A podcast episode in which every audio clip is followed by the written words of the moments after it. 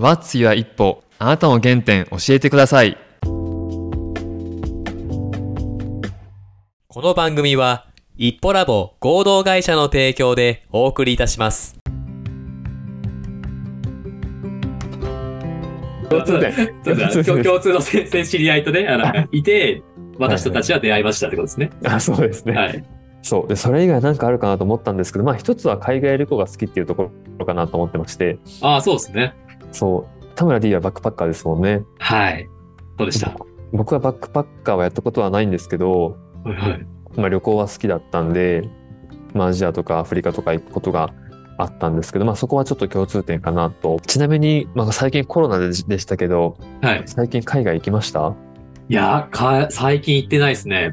僕がうん独立するとき、4年前に独立したんですけど、その時の休み期間、ちょっとうんうん空白の期間があったんですけど、うんその時に北京とか韓国とかタイとかシンガポールとかうん旅行行ったんですけど、もうそれ以来ですね。よだから4年行ってないですね。えー、えなんかムズムズしませんいや、めっちゃします。もうね、なんていうんですか、あの、インドの、インド僕好きなんですけど、インドのなんか臭い匂いとかめっちゃ嗅ぎたいんですよ、今。いやいやー、わかるー。わかりますわかわかりますはいなんか、なんか吸えた匂いっていうか、うんなんか生ゴミなのか、なんか牛の匂いなんかわかんないですけど、うん。なんか日本だったらもうまず書かないような匂いっていうのを嗅いで、あ、俺生きて。てんなーっていうのを感じたいっていあう。わかります。なんかそういうとこ行ったら、なんか人間臭くなり ますよね。一気に そうそうです。人間味が出ますよね。そうずうずうしくなんかいろいろこうポジティブに自己主張したりとかするじゃないですうんうか。んうんは。今一番行きたいのはインドですね。インド行きたいです。はいイい。ンド行きましょう。僕、来年行こうかなと思ってますよ、インド。あれですよね、インインドの学校さんへのこう寄付とかもされてるんですよね。あそうです、そうです。で、ここ2、3年、やっぱ行けてないんで、来年こそは行きたいと思ってるんですけど、おーその時にじゃあ行きましょうよ、田村え、に行。っていいですか、僕も。あ、ぜひぜひ。インドからはい。 中中継しましょあそうですね。う。中継って言い方もあれです けど。二人とも一緒のインドにいるから別に時差も関係ないですよね。確かに ただ単にアップしてるみたいな。 確かに確かに。中継も何もないって。 日本と変わんないですね。変わんない変わんない。インドいいっすよね。いや、僕にはい2019年に行ったんですけどね、おー、はいはい。あの、インドの目的地は、あの、北東にあるビハール州っていうところなんですよ。あー、はいはい、ビハール州。はい。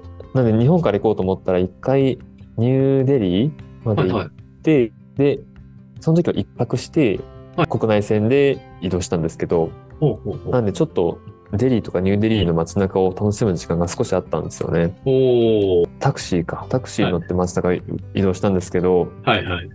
やっぱあれですね、排気ガスの匂いっていうんですか。はいはい。もうすごいやっぱ強烈 で、それがいいっちゃいいんですけど、はい。タクシーってやっぱい低いじゃないですか、高さが。あー、はいはい。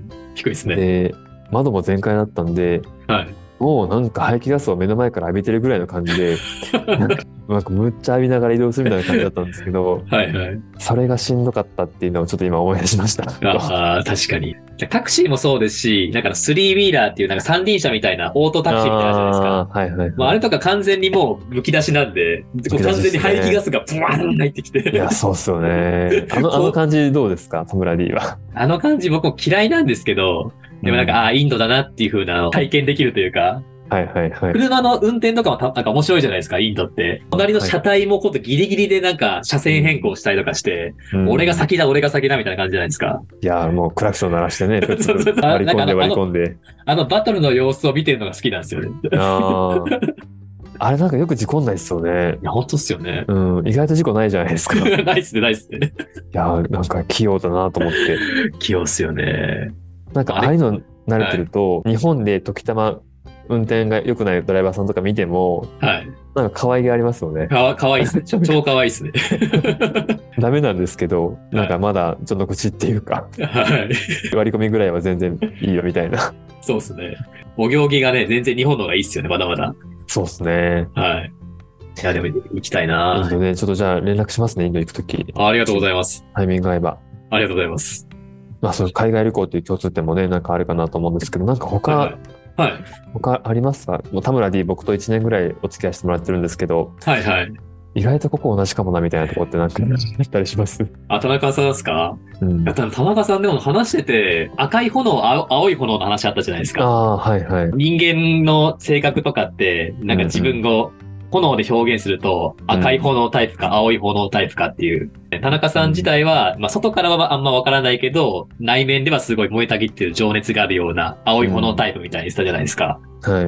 僕もどちらかというと、青い炎タイプかなっていうタイプなんうですよ。ん。うん。なんかあんまりこう、やり、これやりたい、あれやりたいとか言う人じゃなくて、中でこう、自分はこう思ってるんだよってみたいな、うん。あんま結構内に秘めるタイプというか、うん。っていうのがあったんで、なんかそこら辺はいいなと思ったりしましたね。青いものタイプかっていうのがあったんで。そう、そうっすよね。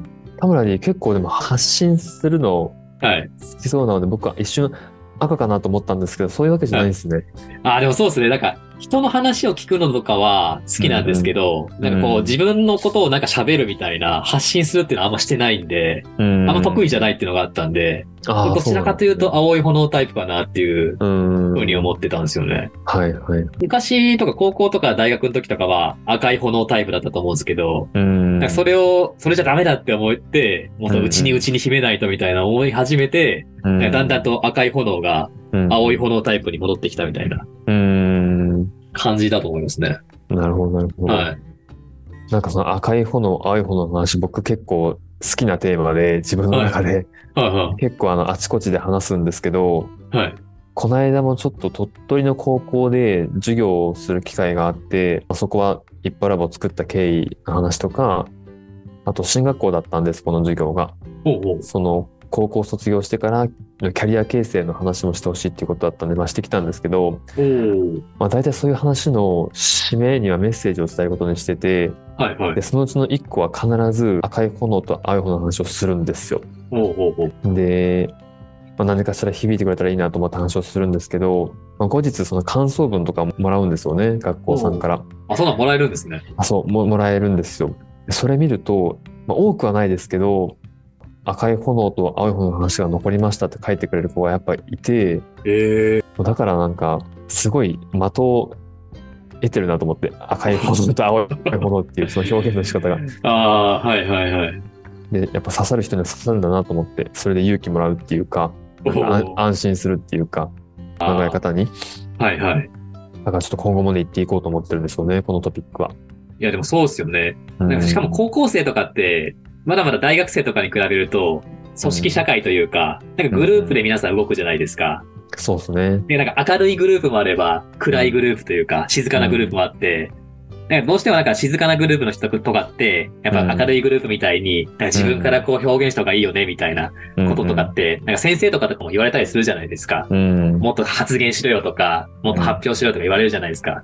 だけどなんかそうじゃなくて、なんか自分の中でこうやりたいことをこう、内に秘めても、大人になってきたら、自分がなんか表現できるような場所っていうのはたくさんあるし、うんなんか自分なりのこう、核というか心が思っていれば、大人になってもうまくいくんだよみたいなのって、うんなんか青い炎とかのタイプって結構高校生の人っていっぱいいるんじゃないかなっていうのは、うんすごい思うんですよね、田中さんの話聞いて。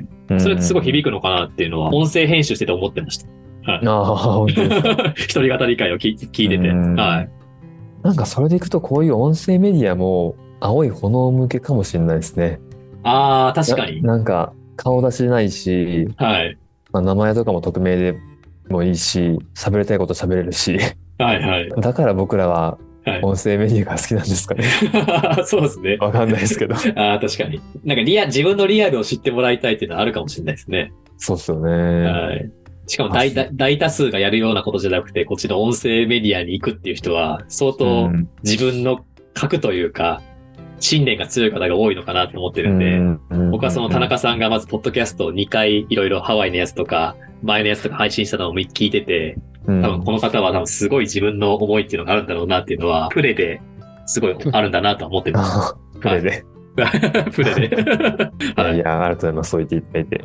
だってラジラジオ DJ とか田中さん目指してたわけじゃなくて、音声メディアが好きでそれを配信するって、なかなかすごいモチベーションじゃないとできないじゃないですか。普通。 まあ、なんか、 物物好きですよね。物好き。物物好きっすよ。ね。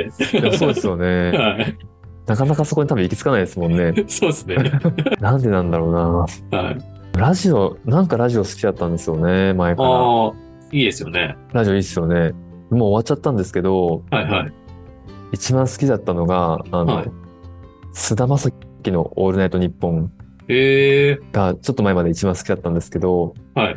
あの深夜独特のあれってもう真夜中の番組ではいはい。で菅田将暉やっぱ喋りもうまいじゃないですかでリスナーさんとの掛け合いとかもすごい面白かったんでおうおう。もうあの You- YouTube とかにも過去の回がどなたか様がアップしてくれてるんでそれとか聞いてたんですけど、おうおうまあ、そういうのもあの好きな番組を見つけるのもやっぱ好きですねラジオとか聞いてると。ああ、確かにいいですよね。うんうん僕とかあれ好きでしたね。東京 FM のスクールオブロックっていうああはいはいはい。高校あれも生。はい。あれ長いっすよね番あ組。れ長い、あれ長いですね。いろいろ校長先生も変わりましたけど、えまだ聞いてます今も。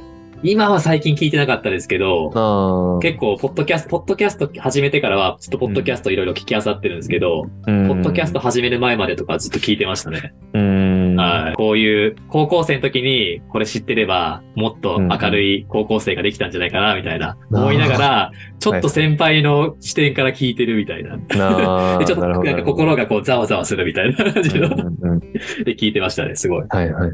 なんかでもあれですよね高校時代振り返ってみるとはい。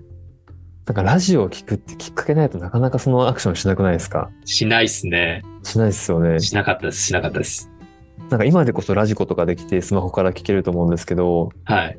僕らの時ってなんか MD デッキみたいなそうです、MD、持 ってました、僕。MD コンポみた いな。 MD コンポとかコンポ系ですもんねラジオ聞こうと思って。で、伸ばして、こうやってアンテナ伸ばしてみたいな。あそうそうそう聞いて伸ばしてみたいな感じだった んでちょっとなんかお気軽さが今よりもなかったですよね。なかったですね。ラジオ。うんなんか周りが聞いてないと誰も聞かないですもんね、高校生時代って。そうっすよね。はい。いやーなるほどね。えーなんかいろいろ、いろいろ話しましたね。 いろいろ。 なんか多岐に、多岐にわたって。そう今なんかあっち行ったり、こっち行ったり、なんかいろいろ面白かったですけど。 日はあのゲストじゃないので田村 D は本当好きな感じで喋っちゃったんですけどコラボ会みたいな感じでね。そうですね。いや、面白いですね。いやいや、ちょっと、そうですね。まあ、今後もちょっと引き続き、ポッドキャスターちょっと頑張っていきたいなと思ってるんですけど、ああ、ぜひぜひ。はい。まあ、ちょっとまた田村 D、田村 D、田村 D っていうことは、はい今まで以上にちょっと言っていこうと思ってるので、ありがとうございます。はい。なんとかはいいい番組をはい今後 も作作っていけたらと思ってますので。ありがとうございます。こちらこそよろしくお願いしま、陰ながら見守ってますので。はい。あありがとうございます。はい。だから田中さんあれですよね、一人語り会の時って、どこで収録してるんですか虫とかなんか、コオロギとかいいそうなとこで やってたりするんですか野原で収録してます。野原で。あですよね。 冗冗談ですけど、あ、冗談ですじかまあ、実家、自分の部屋で撮ってるんですけど、まあ、鳥取の中でも街中とはいえ、田んぼとか畑が近くにあるんで、結お構ー。虫の音とかははい鳴るんですよ、ああー。虫が鳴いてるんですよ横ではいはいはい。それぐらい自然豊かなところからお伝えしておりますああ、ですよね。僕あの、音声編集する前に、一う回ん田中さんの音声を一回流し聞きするんですよね。ああはその時に、今日はすごい虫飛んでるなとか、今い日はなんはいかトラックの音がすごいなとか、どこで聞いてんのかなっていうのをイメージしながら、いつも 音声編集してるんですけど、 どこが収録場所なのかなって思いなはいはい思いながら聞いて聞いてました。はい。はいはい、はい結構あれかな時間帯によってそういはう環境も変わるかもしれないですね、あ、そうです夜夜目だと虫鳴くんですけど昼間だとちょうど近くで今工事してるんで、ああのトラックがガンガン走ってるみたいな 感じです ねあ、あ、なるほど。そうでも基本的にはもう家が多いですね自宅で、ああ、よかったです。ありがとうございます。まあ、ちょっと今後もあのい聞きやすい収録目指して頑張りたいと思いますのありで、がとうございます。ぜひよろしくお願いします。お願いいたします。ありがとうございます。じゃあちょっと気づけばもう1時間ぐらい田村 D と話をしてしまったんですが、あ、そうですね。はい。今回はあの50回の節目ということで、はい。節目記念で田村 D と話したんですけど、はい。まあ、次はやっぱ100回ですね。あ、そうですね。ぜひぜひ。えー100回目指して、来年の今頃ですか、そうなると。いや、そうですね。毎週、いやでも週2ペースだから6ヶ月後じゃないですか。ごめんなさい、そうなります ね。じゃあ、半年後ですね。そうそうまあでも、順調にいったら来年の末ぐらいですよね、100回は。はい。まあそうですね。はい。遅くとも、そこ遅くとも、遅くともそうですね。なんか1年間の振り返りとかできそうですね。ああ、そうですね。ね100回とかやるとも、もっともっとね、いろいろと喋ることが増えてくるんそうじゃないでですすかよね。ね。いや、はいた楽しみですね。その辺もちょっと、はいポポッドキャストのいいところかなとはい。いう感じで、そうですそねろ。そろ締めていきたいと思います。決めていきたい です。結構リスナーさんもだいぶ聞いてくださったみたいで、ありがとうございます。本当ですかありがとうございますはい。ありがとうございます。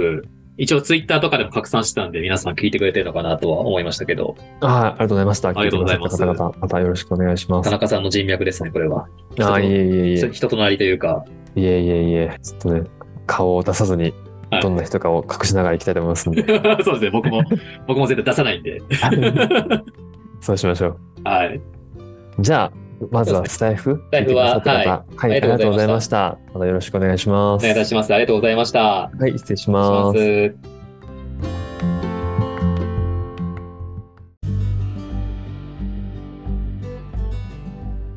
今日も聞いていただきありがとうございました。また次回の配信をお楽しみに。